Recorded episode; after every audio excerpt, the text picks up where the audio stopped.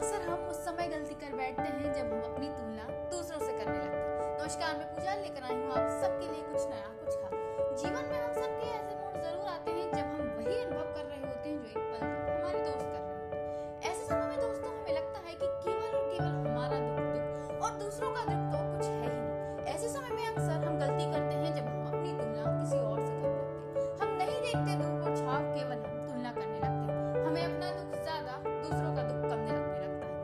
समय में दोस्तों हमें याद रखना चाहिए हर किसी के जीवन में अच्छी और बुरी परिस्थितियाँ आती और जाती हैं। किसी के जीवन में सुख तो किसी के जीवन में कल आता है, लेकिन दोस्तों ऐसे समय में किसी की तुलना किसी और से कर देना अक्सर